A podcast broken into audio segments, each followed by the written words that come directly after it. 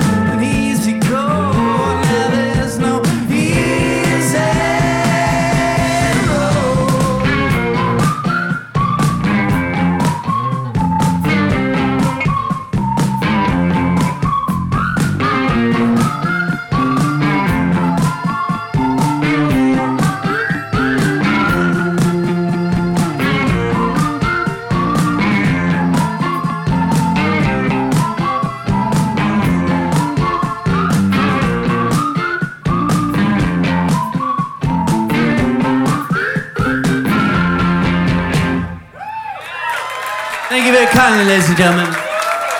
Our next artist, some of you know as Sasha, but she is the activist in residence at Wilfrid Laurier University, focusing on teaching students about the nights of sex, sorry, not the of sex workers, which would be interesting, but the rights of sex workers, which is more important for people to learn about in a university setting. Um, from 1994 to 2012, Alex was the sex columnist Sasha. She, in the heyday of syndication, was widely syndicated across this country. And tonight she's reading a story from a collection that she's working on about that time. This is a time before the internet really formed our experiences of what it was like to meet someone for the first time. This is a really great story.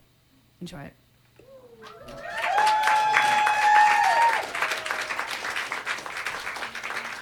I'm really excited to be sharing the stage with all these sacred and profane women. I met Bob the barber the way you used to meet people who groom people's pubic hair for a living outside of the clinical setting, through the back pages of my local weekly. The fine details of the advertisement are lost to my memory, but what I can salvage, perhaps based more on the experience than on reality, is a happy face and a barber's pole at a jaunty angle. Emojis of the past, cut and paste, art department. Bob had his studio out of an apartment in NDG in the west end of Montreal. Initially, this was the first th- the thing that surprised me the most because NDG was really anglophone, but over the years I have come to understand that people do sex work and provide sex services all over the place, even in English speaking quarters. I walked up a few flights of stairs and was greeted at the half open door by a snarling, one eyed Yorkie whose name, as I learned from Bob's rebuking screams, was Peggy! Peggy! Get in here! Bob was an older gentleman with thinning gray hair. He was wearing thick glasses, a loose 80s style tank top, and running shorts. He welcomed me very gaily into the apartment your standard NDG abode creaking hardwood floors, high ceilings, endless rooms, stuff piled here, there, and everywhere, a working fireplace that was working as a giant ashtray. Bob led me down a hallway the, to a room that's main features were a massage table and stacks of cassettes. He encouraged me to take my pick of music to enhance our encounter. Tom Jones, obviously.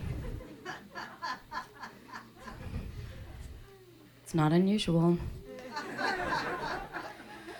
The space wasn't immaculate and it wasn't particularly sexy, but seeing as how I had never had my pubic hair professionally styled before, I didn't have anything to compare it to except for the one time I accompanied a friend to a Hungarian esthetician in Vancouver who provided the economical option of reused depilatory wax.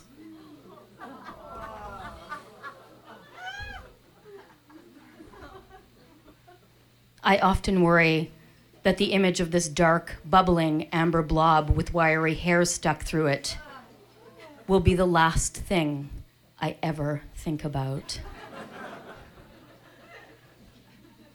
Bob and I discussed styles. I decided I just wanted a little off the sides, and he quickly went to work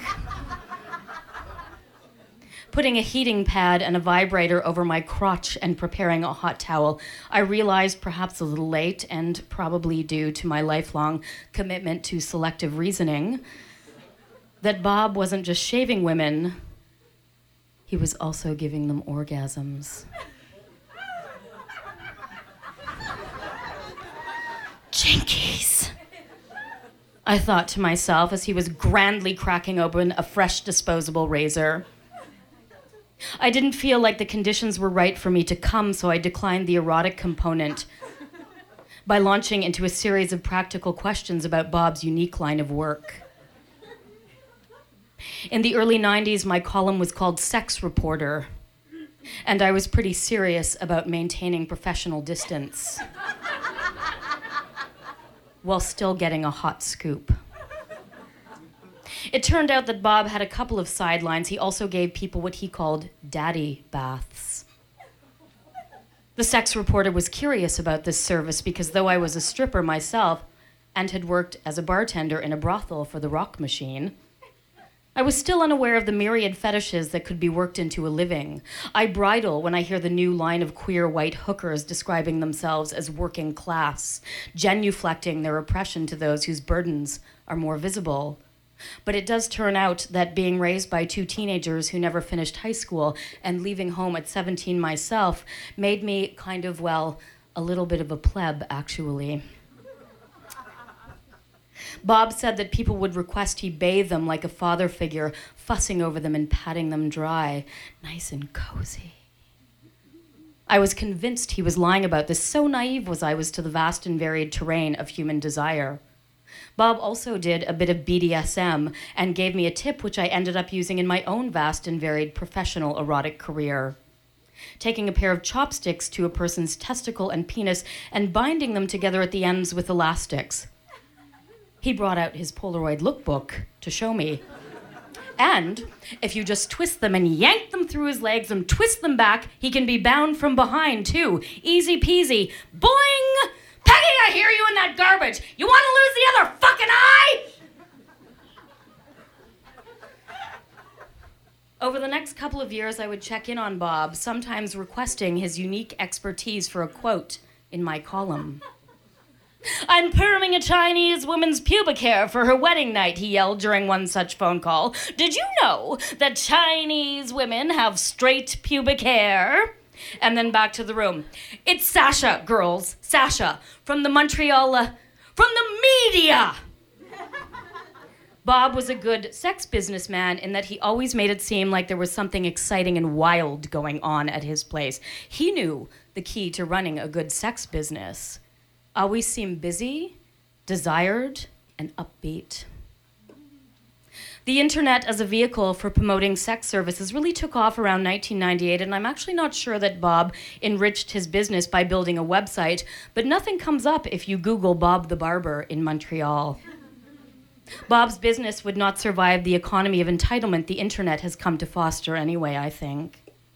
Take one or two flip reviews on Yelp about the whirlwind state of his apartment or the dated selection of his cassettes or his baggy take on me tank top. And that would be curtains for him. Or worse, some young blogger confused by their community's emphatic assurances that sexual discomfort is sexual assault would decide that Bob's ministrations were odd and therefore inappropriate and therefore rape. And Bob, who had very likely grown up poor and queenie and out of place and uneducated about boundaries because everything needed to go undiscussed when being a queer and a whore was a crime, would be cast into a spotlight that would make everything he did seem sinister and repulsive again. But this time, from the inside.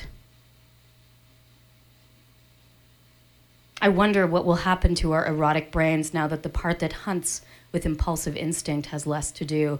This idea perpetuated by online consumerism that we are owed all the details in advance. We need to be apprised of and experts on everything before we've even imagined it. What is this doing to us? Four and a half years ago, I went off Facebook. It's not healthy for me, someone who very, very nearly got lost to the dark, bubbling amber blob, to construct my life around a social model that requires I be liked. But more importantly, and almost indescribable to people 20 years younger than me, is that I miss finding stuff. I miss meeting intrepid charlatans and agreeing to believe their ruse. I miss the possibility of failure and eccentricity and how that prepared me for failure and eccentricity in my own sex life. It was my pleasure as Sasha to ferret out dirty, secret spaces. I've been to topless hairdressers in Laval, second generation owned strip clubs in Repentigny, backroom porn theaters on Yonge and male for female brothels in Scarborough, and I found them all through ads, flyers, specialty publications, and word of mouth. This was more than half the adventure. Sitting on public transit, holding a spiral memo pad with an address, walking up the stairs of a nondescript building, knocking on the door, and waiting to see what was on the other side.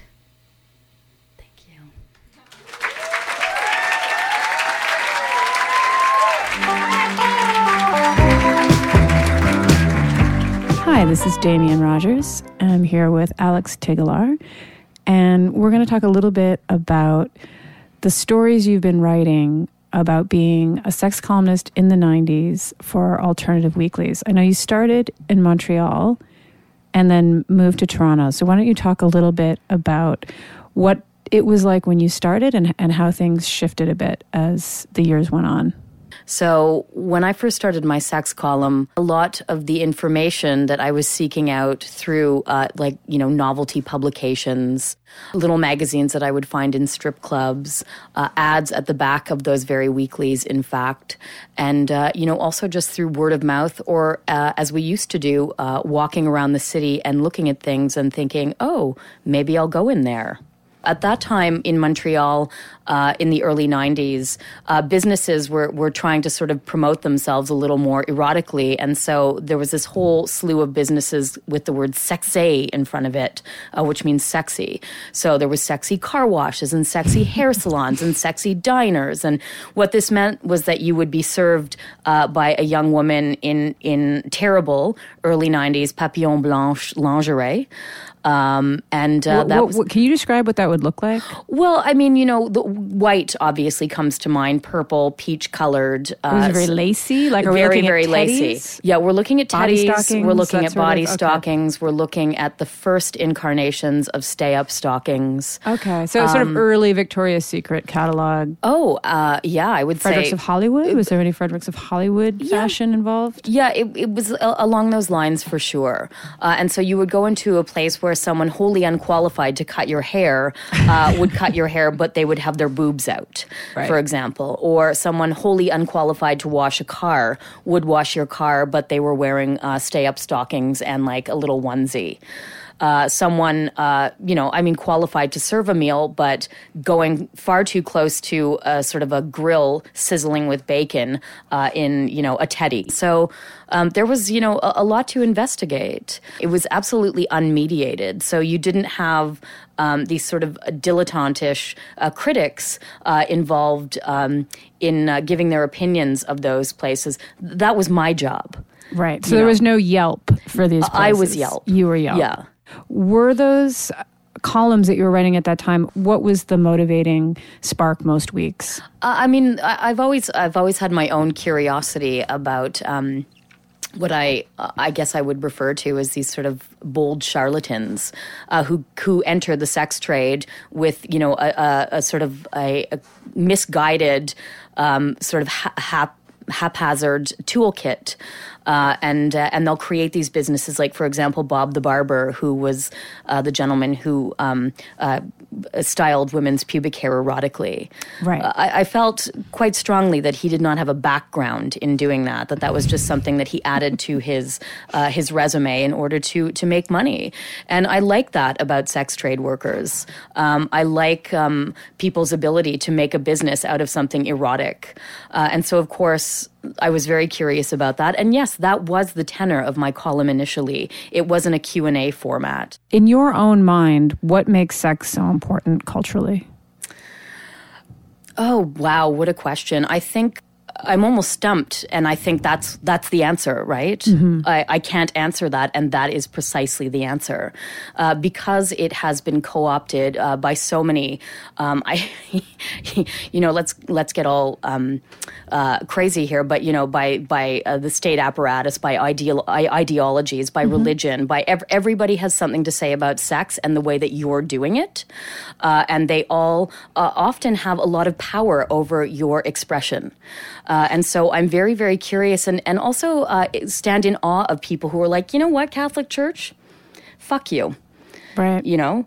Uh, you know what uh, state authorities? You know what legal system? Fuck you. I'm going to do what i want to do. Uh, and i'm going to make my own way and my own living uh, despite being framed as a social pariah and so I'm I'm often impressed with people like that, and and you will find them in sexual subcultures because that's one of the only places uh, that we continue to have a great deal of disregard for. So, for example, when I first started writing my column, people would refer to it as a space where you know the lowest com it was the lowest common denominator thing, uh, and and I took that to heart. But I also understood it's because we have so much disrespect for sex. You Absolutely, know that yeah. anybody writing about it surely could be doing something better. Well, and I think it's very interesting what you touch on there. The idea of the resistance culture that blossoms around subjects of sexuality mm-hmm. is something that you have looked into throughout your whole career. Can you talk a little bit about the connection for you between the work that you did as a columnist and the work that you did as a stripper and as uh, a, a playwright and uh, you know someone who got up on stage and combined the idea of being naked and telling innovative narrative stories at the same time. It's a long history of women who have done that. Uh, there's a long history of harlots uh, who who are who are political, uh, who are educated, who uh, take space in that manner. Um, and we could talk for hours about that as well. But I, I just, it, it, just seemed like, a, again, a very natural extension uh, and something that was kind of the, I guess, the public or the stage personification of writing a sex column. I suppose that that in, is, in a way, a sort of a lonely pursuit, being columnist. Um, and so I guess also that was another place for me to to be, to be social and political uh, simultaneously, and also um, express in in a in a again a more immediate and public sense, uh, a tactile sense, uh, some of the things that I learned and understood as a sex columnist. Um, so, what in your piece, one of the things that I think was particularly provocative was the fact that you touched on a real cultural shift in our idea of what is safe uh, in in any kind of sexual experience, um, and obviously, issues of consent are very important and a big part of our ongoing conversation in you know, whenever we're talking about sex now, and certainly in the last year or so, it's become even more foregrounded.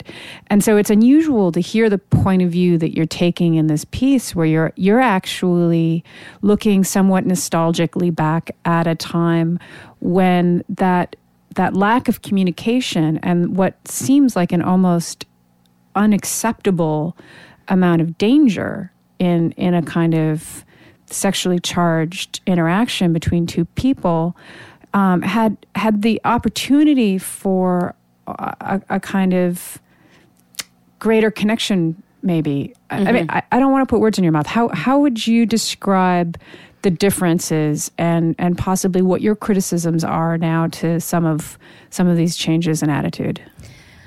Well i think um, the construct and the issue of safety and consent um, it, it can be muddied.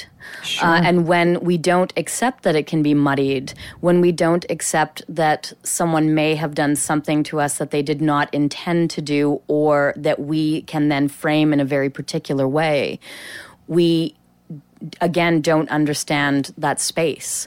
Um, and I'm always very, very aware of and cautious of and critical of spaces that become crucible like uh, mm. that have the potential to uh, turn into a witch hunt. Uh, that have the potential to finger point and wave and wag uh, without a lot of critical analysis or without, in a way, an open heart. Um, and again, things cannot be black and white like that.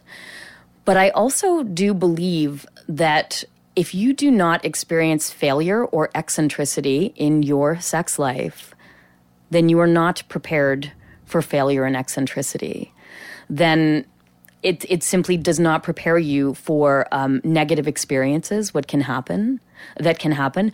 Uh, you believe that any negative experience that happens, because it's been framed uh, in a prevailing um, culture, um, the rape culture, as rape, uh, you, you can't make your own decisions around how you felt about that. And again, it does not prepare you for failure and negativity. Yeah, I think I think it's so difficult for us in this historical moment because I think culturally we've never been good at enduring any kind of ambiguity yeah. within experience. That's right. Um, in the past, the kind of silencing that uh, that victims of sexual abuse were subjected to um, just sort of annihilated any possible conversation around any kind of ambiguity. That's right. right. Um, and now in the in the response to that it seems you're suggesting that there's that um, we're also losing an opportunity to explore an ambiguous moment uh, from the possibility of of it not being a crisis yes. at all times. Yeah absolutely. That that that just the the state of confusion mm-hmm. in itself is not synonymous with abuse yeah or assault it's so it's a, it's even even phrasing it now it's a it's a very very difficult piece of ground to walk across it's a very difficult piece of ground to walk across often because you feel the oppression uh, of people's um, desire to, to have a, an unambiguous answer about for it. For clarity. So if you say something uh, ambiguous, uh, you risk actually being shouted down.